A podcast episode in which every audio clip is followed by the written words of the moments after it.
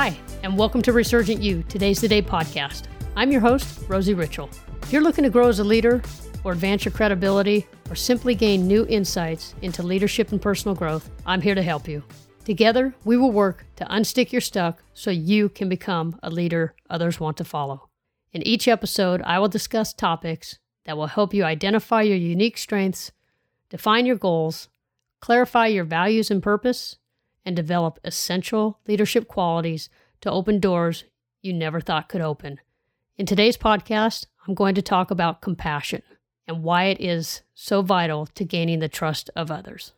Okay, here we go. Compassion. It's the third link in the C5 leadership chain. How to become more empathetic, or even are you empathetic? So, our power thought today with regards to compassion is Good leadership understands compassion opens the hearts of their followers. Great leaders are not afraid to reveal their heart. So, what is your compassion level? What kind of feelings do you have? What kind of support can you provide others? Are you compassionate? Do you understand what compassion is?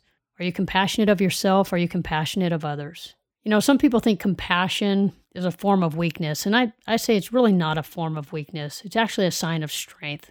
When you're compassionate, when you support somebody else through whatever it is they're going through. It helps build trust. And if you're a leader, you need to build trust. Again, I've said this before people will follow you if they know you, they like you, and they trust you. And compassion is all about trust. Do you have compassion for yourself? Can you give yourself permission to make a mistake? And then do you correct that mistake and move forward? Or do you sit there and just dwell on it? Do you just kick yourself? Because when you do that, you bring yourself down and it's very difficult to move forward because you're stuck in a state of despair. You're just stuck in that funk of not moving forward. So, do you have compassion for yourself? Are you able to elevate yourself beyond your own limiting beliefs when you strike yourself down? And then compassion for others.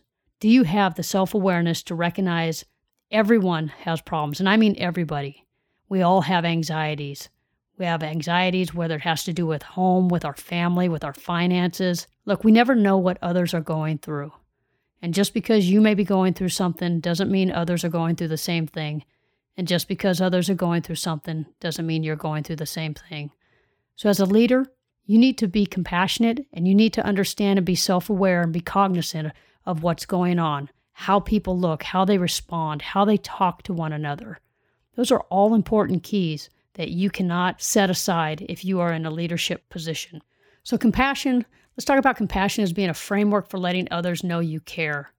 It's telling others you value them as another human being, right? People don't care how much you know until they know how much you care. So, Dr. John C. Maxwell says. I'll say that again. People don't care how much you know until they know how much you care. In my last episode, I talked about being competent. And again, this this quote kind of kind of resonates with competence too, right? Because I told you you need to be competent in what you're doing, but you also need to be able to develop your competence in a manner that is consistent with growing others and moving a process forward. So again, people don't care how much you know until they know how much you care and how much you're willing to share with them. So as a framework for letting others know that you care, compassion communicates to others, do you know, do you value them as another human being? Are you empathetic when they need you to be empathetic? Are you capable of connection? Are you capable of showing others that you care? Are you capable of sincere, and I mean sincere and genuine feelings, not the fake, hey, how you doing today? Oh, good. I'm glad everything's fine. Not that kind. I'm talking about, hey, you look like something's on your mind. If you need to talk, I'm here for you. That kind of sincerity. Are you a good listener with more than your eyes? Sometimes being a good listener or I'm sorry, are, are you a good listener with more than your ears? Sorry, not your eyes. That doesn't make sense. Actually, I'm going to leave that in this podcast because I think that's kind of funny.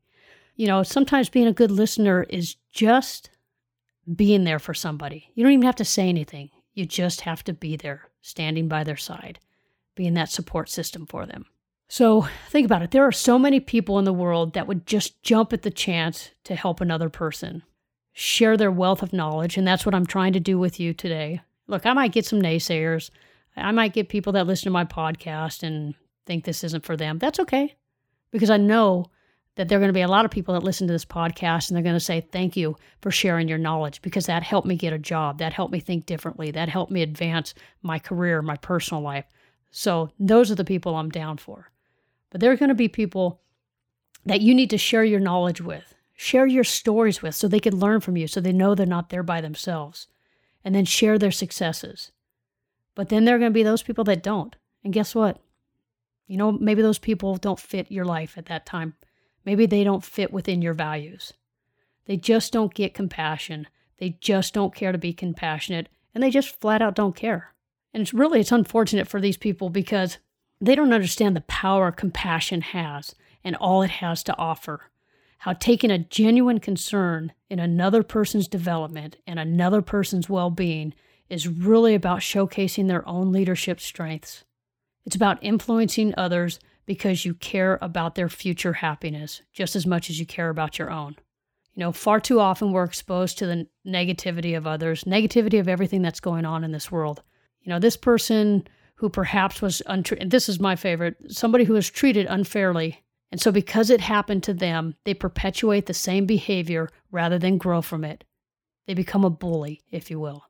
They fail to understand that that poor behavior that was inflicted upon them was a character flaw in someone else. So they just keep passing it along with every encounter in hopes to get retribution for their own suffered injustice. They fail to understand they have the ability to right a wrong and to shed that negative baggage that holds them back, thus freeing themselves from that burden of carrying those chains that bound them from that poor experience that they suffered. You know, a lot of times uh, somebody will betray us and we'll just hold on to that and it'll just be this heavy burden that sits on our shoulders. Well, what are you going to do to cast that aside? Because sometimes it's not your problem. You know, sometimes somebody else just does not have the compassion to share with you, share in your successes, and be there in your failures.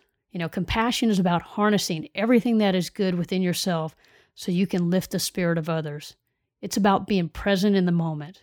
You know, far too often in life, Something will get us down for which we have no energy, we have no vision, and no plan of action to lift us back up to what was once our happy and fulfilled life. And I've had this happen. Look, again, I come from a background of law enforcement. I worked patrol for a long time, and I saw a lot of bad things. I saw people get killed. I saw people that committed suicide, that committed homicide.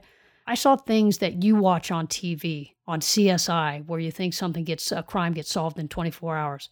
I saw that. I was there.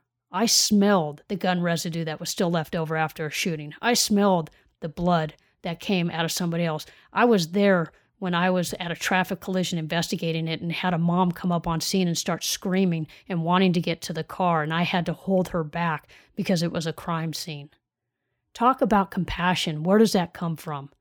I've had over 30 years of trying to learn where compassion comes from and being compassionate. You know, compassion comes, I think compassion is kind of bifurcated, it comes two different ways. First, compassion provides you with an internal knowledge and strength that helps you persevere beyond your own life obstacles so you have the wisdom and the courage to support others in their time of need. And second, you have to understand why compassion exists.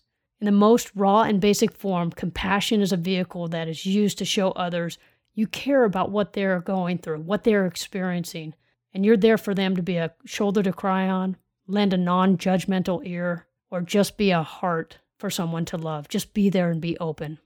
And I think compassion is learned along the way. You know, unfortunately for me, and, and fortunately for me, and I write this in my upcoming book, Ascending the Ranks Growing into a Reverent Leader, my mom died on Christmas 30 years ago this year. And so early in my, my life, I was only 23 at the time you know, I learned what that was like to lose somebody. So I guess it's fortunate for me and not fortunate for me because I developed my compassion and my ability to be compassionate early on in my life. So that's why I say compassion is learned. It's developed over a lifetime.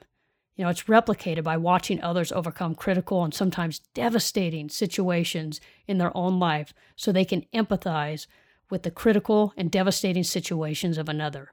If you watch somebody who really understands compassion, you will see they take the time to inquire about a situation, truly listen with their eyes, their ears, their heart, their ultimate response if the situation even calls for one. They give their full attention to somebody who needs a compassionate heart. They embrace a holistic approach. I kind of likened it to competence. Again, we just talked about competence in the last last episode. With competence, you have to master what matters to you so you can help others master what matters to them.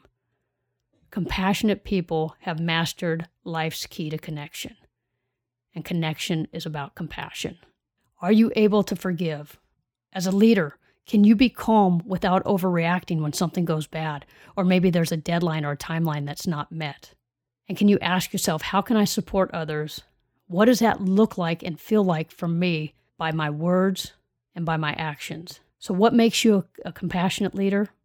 I say it's not being afraid to share who you are with others. It doesn't have to be a lot, it has to be just enough to show you're human and you care about what somebody else is going through. So, like I always say, leadership will always be about people, no matter how advanced we get in technology, in social media, in the world today. Leadership will always be about people. So, I'm going to end today with a compassionate hack. And this one's a quote from the Dalai Lama. And he says, if you want others to be happy, practice compassion. If you want to be happy, practice compassion. And then I say, if you want to achieve success and be a leader worth following, then go unstick your stuff. Today's the day you awaken your resurgent you. And as always, go get yours.